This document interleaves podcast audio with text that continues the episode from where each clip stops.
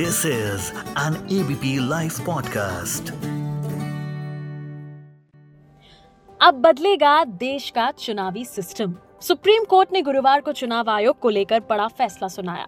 सर्वोच्च अदालत ने मुख्य निर्वाचन आयुक्त और निर्वाचन आयुक्तों की नियुक्ति के लिए पैनल बनाने का फैसला दिया। चुनाव आयोग पर सुप्रीम कोर्ट का फैसला अहम क्यों है?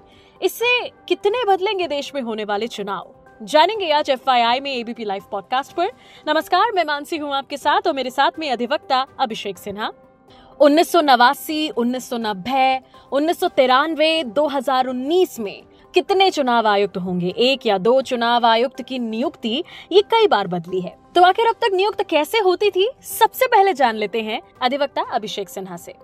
मानसी जी, ये अभी आयरॉनिकली ये एक विडंबना है कि हम लोग वर्ल्ड के सबसे लार्जेस्ट डेमोक्रेटिक डेमोक्रेटिक कंट्री हैं हम्म। और उसके बाद भी हमेशा हम लोग इलेक्शन मोड में रहते हैं ओके तो हम्म। तो ये अब जो चुनाव आयुक्त कैसे चुने जाते हैं हम्म। ये आप देखो तो हमारे भारतीय संविधान में अनुच्छेद थ्री ट्वेंटी फोर टू के तहत।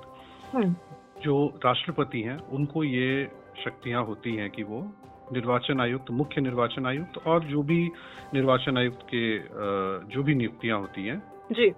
उसकी शक्तियाँ उनको दी हुई हैं। जी। और। अगर मैं राज्य में चुनाव आयुक्त की बात करूँ तो इसकी नियुक्ति राज्यपाल द्वारा की जाती है। Okay sir. जी सर। जी। तो अब जो बदलाव किया गया है जो सुप्रीम कोर्ट ने फैसला दिया है कि एक पैनल बनाया जाएगा इसके बारे में अगर आप लोगों को समझा सकें कि अब कैसे चुने जाएँगे चुनाव आयुक्त। मानसी जी इसमें एक अभी कुछ समय पहले आप लोग भी इस इस, इस न्यूज़ को फॉलो कर रहे होंगे आप लोग। कि सुप्रीम कोर्ट में कुछ समय पहले एक याचिका दायर हुई थी जिसमें मुख्य चुनाव आयुक्त और चुनाव आयुक्तों की नियुक्ति के लिए हम्म। एक कॉलेजियम जैसा सिस्टम बनाने की मांग की जी थी। जी जी।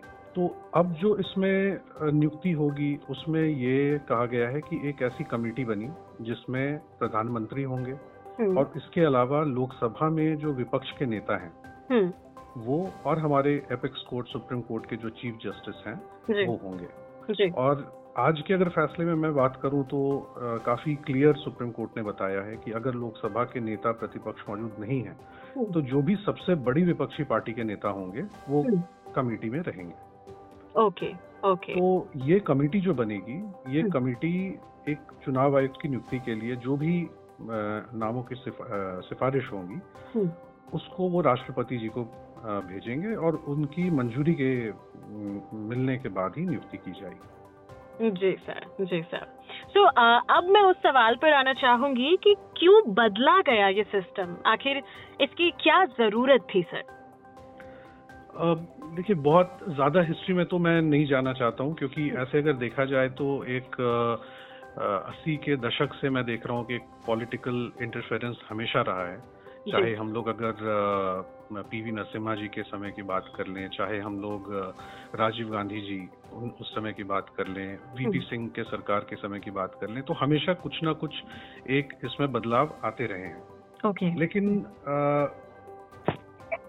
अभी जो जैसे आपने पूछा कि ये क्यों सिस्टम बदल मतलब क्यों अ, हम लोग ये बदल रहे हैं हम्म। तो अब इन चीज़ों को लेकर के एक शायद विपक्ष में या लोगों में एक ऐसी एक डाउट थी कि हम्म। शायद इसमें कोई ट्रांसपेरेंसी नहीं है और अगर मैं आम आदमी के पर्सपेक्टिव से भी बताऊँ जो कॉमन पीपल हैं हम्म। उनके हिसाब से भी अगर मैं बताऊँ हम्म। तो आप देखोगे इवन कोविड के टाइम पे भी कोई भी कोविड प्रोटोकॉल को फॉलो नहीं किया गया था और चुनावी रैलियाँ अगर आप देखो तो एकदम धड़ल्ले से हो रही थी जी तो एक तरह से कभी कभी इसको देखा जा सकता है कि मतलब इनके कामकाज पर अक्सर सवाल तो उठते रहे ऐसे 2014 के बाद से स्पेशली कुछ ना कुछ हम्म। बहाने से भी चुनाव आयोग की भूमिका पर सवाल जी जी चुनाव आयुक्त की भूमिका पे हमेशा ही सवाल हम्म। उठते रहे हैं हम्म।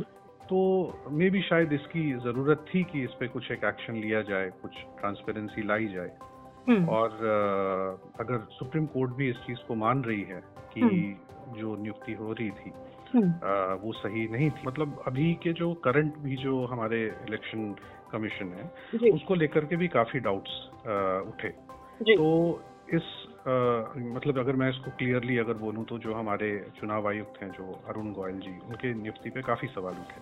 हम्म। तो इस इन चीज़ों पे सुप्रीम कोर्ट की भी टिप्पणी थी कि जो उनका रिटायरमेंट के जो साल जो छह साल जो एक आ, मतलब आ, आपके संविधान के हिसाब से भी जैसे है कि ये कार्यकाल छह वर्ष का होना चाहिए या पैंसठ वर्ष की आयु जो भी पहले हो वो हो सकता है। तो उस हिसाब से देखा जाए तो आ, सुप्रीम कोर्ट में भी जस्टिस के एम जोसेफ ने बहुत ही मतलब काफ़ी ज़ोर देकर के इस बात पे कहा कि हमारे सरकार को ऐसा आयुक्त चुनना चाहिए था जो कम से कम कार्यकाल तो पूरा कर सके जी बिल्कुल तो इन चीज़ों को लेकर के सुप्रीम कोर्ट का भी एक फीडबैक जो था वो ये बताता है कि हाँ एक ट्रांसपेरेंसी की ज़रूरत तो थी हम्म। जी तो शायद इसलिए ये और प्लस इसके अलावा जो मैंने आपको पहले बताया कि हम्म। एक सुप्रीम कोर्ट में 2018 में ऑलरेडी याचिका दायर हुई थी जिसमें हम्म। ये याचिका दाखिल की गई थी कि कॉलेजियम को उस तरीके से सिस्टम बनाया जाए। तो ये सब सुनवाई हुई और इसके हिसाब से जो जो लोग जो लोग भूल गए हैं उनको अगर आप एक बार याद दिलाना चाहें कोलेजियम सिस्टम क्या होता है?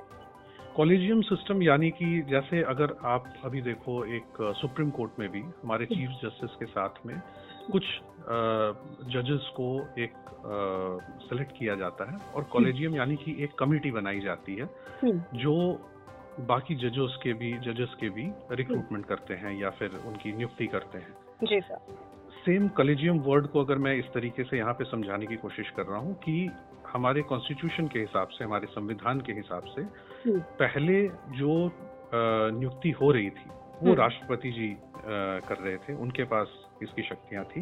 हम्म। और ऐसा माना जाता था या ये लोगों ने इस पर बहुत उंगलियाँ भी उठाई है कि शायद प्रधानमंत्री या सेंट्रल का इसमें बहुत बड़ा रोल होता है। आ, इन, इस लिस्ट को इन लोगों को सेलेक्ट करके और रिकमेंड करने में। जी जी सर। तो अब एक कॉलेजियम यानी कि एक ऐसा कमेटी ऐसे कमेटी कमेटी की गठन हो जहाँ हम्म। पर प्रधानमंत्री हो जहाँ पे विपक्ष के नेता हो ताकि एक ट्रांसपेरेंसी रहे और कोई इस पे सवाल ना उठा सके और हमारे चीफ जस्टिस ऑफ़ इंडिया तो ये ये कॉलेजियम या ये एक कमेटी बनाने की। बनाने का प्रस्ताव रखा गया है। हालाँकि अभी इस पर मैं ये बोलना चाहूँगा या मैं साफ़ करना चाहूँगा कि अभी कोई मौजूदा व्यवस्था जो है वो अभी यही जारी रहेगी और अभी इस पे कोई संसद ने अभी कोई कानून नहीं बनाया। हम्म, जी सर बिल्कुल।